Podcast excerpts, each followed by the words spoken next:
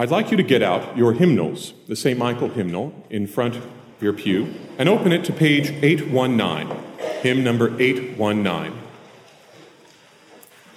Don't worry, Father Pollard and I will not be singing at you today. This is not a solo or a duet.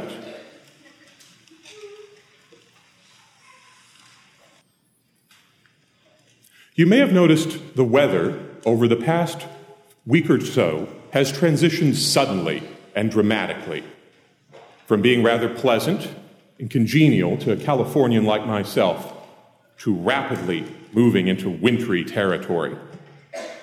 What happened to fall? What happened to the gracious transition of the season?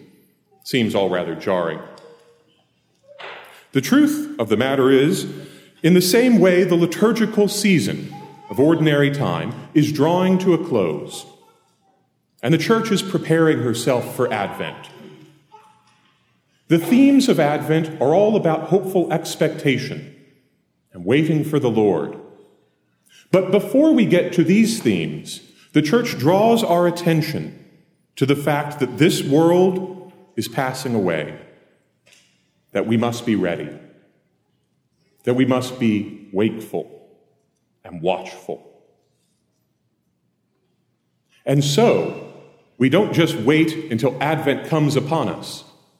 In these last weeks of ordinary time, in the Gospels and in the prayers, the church directs us to begin focusing our minds on the fact that just like the seasons, there is a cycle to life. Our life has an end. We must be prepared to meet our Maker. God has invited us with a gracious gift to communion with Him. But we also have to be ready to render account for how we've made use of this gracious gift. The gospel today of the ten virgins, five wise and five foolish, is commemorated in a beautiful hymn which you see in front of you. Wake, awake, for night is flying. This hymn was written by a German Lutheran pastor at the end of the 16th century. Philip Nicolai had witnessed in the space of about six months 1,500 of his flock, of his parishioners die due to a plague. 1,500. He was conducting on and off roughly 300 funerals every other day. Groups, families, whole communities were dying. For Nicolai, the sense of our life's finitude, the fact that we will have to render account, was very much present. He felt the end.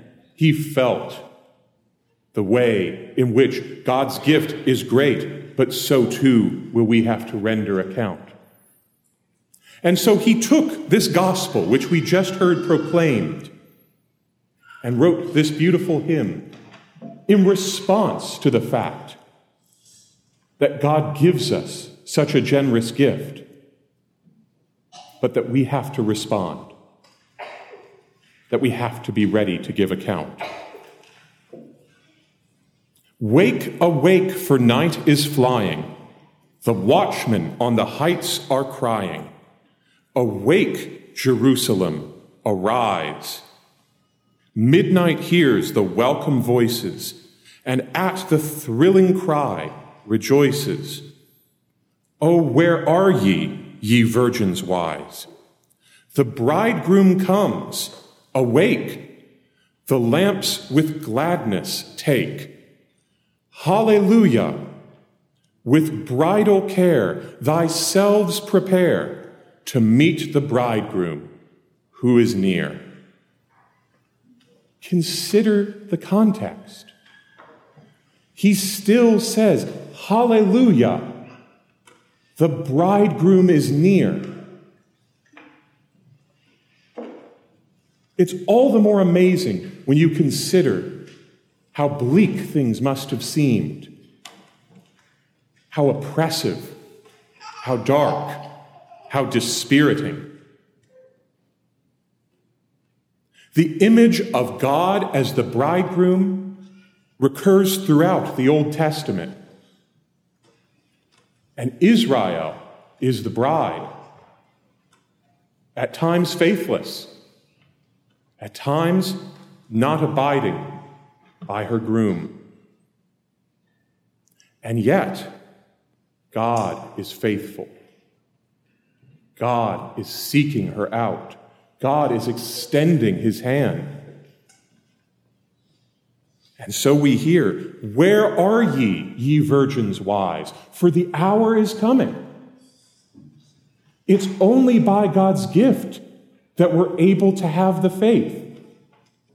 It's only by God's gift that we've been called to be here. So, what have we done? How have we responded?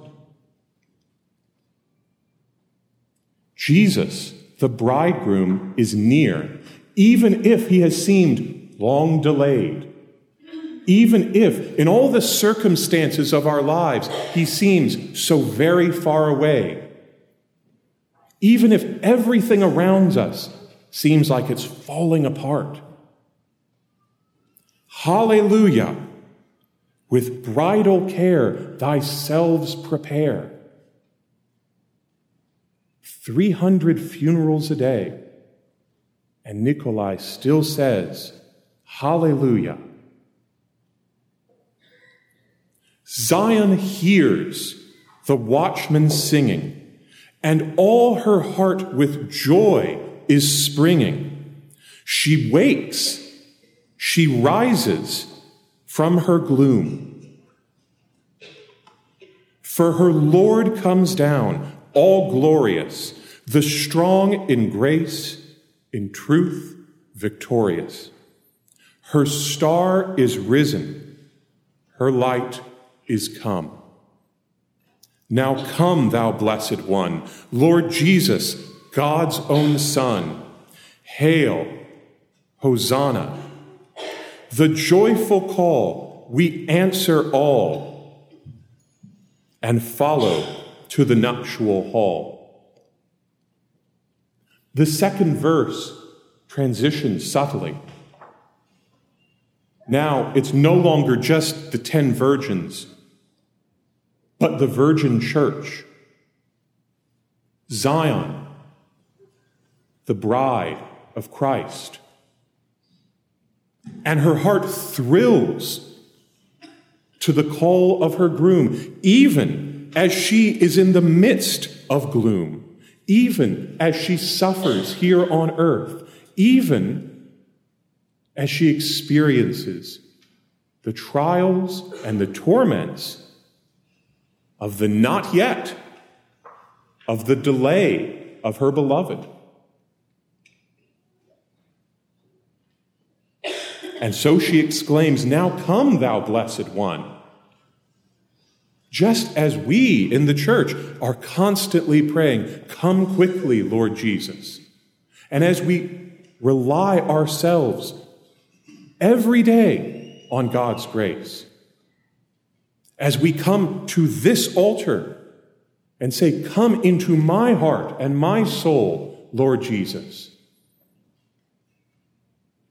Come, bridegroom of my soul, and sustain me Lift me out of my gloom, out of my torments, out of my trials.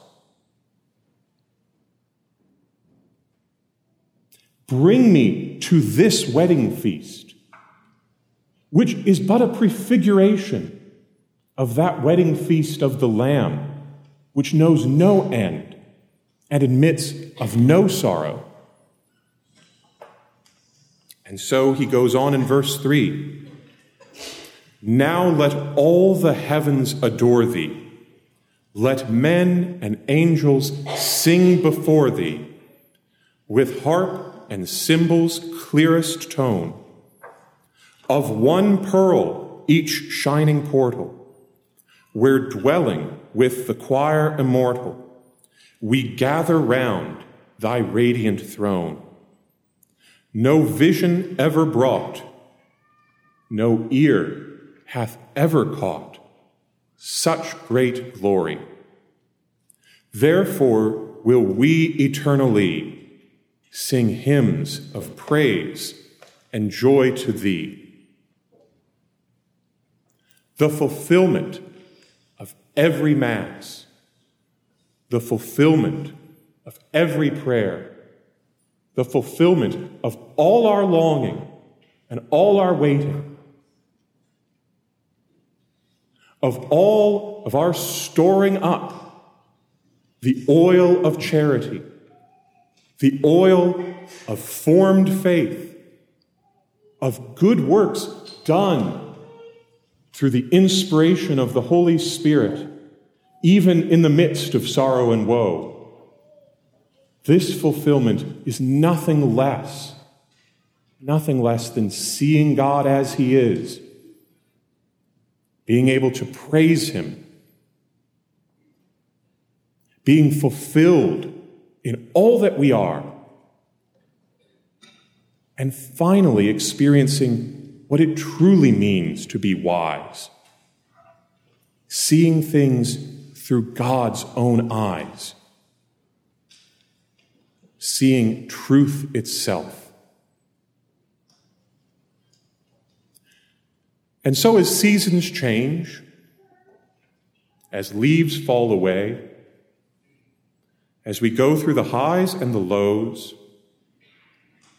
as we bury our dead, and as we mourn the pains and the losses, whatever they may be, in our own lives, we still exclaim, Hallelujah! The bridegroom is coming. And we go with joyful hearts to the wedding feast.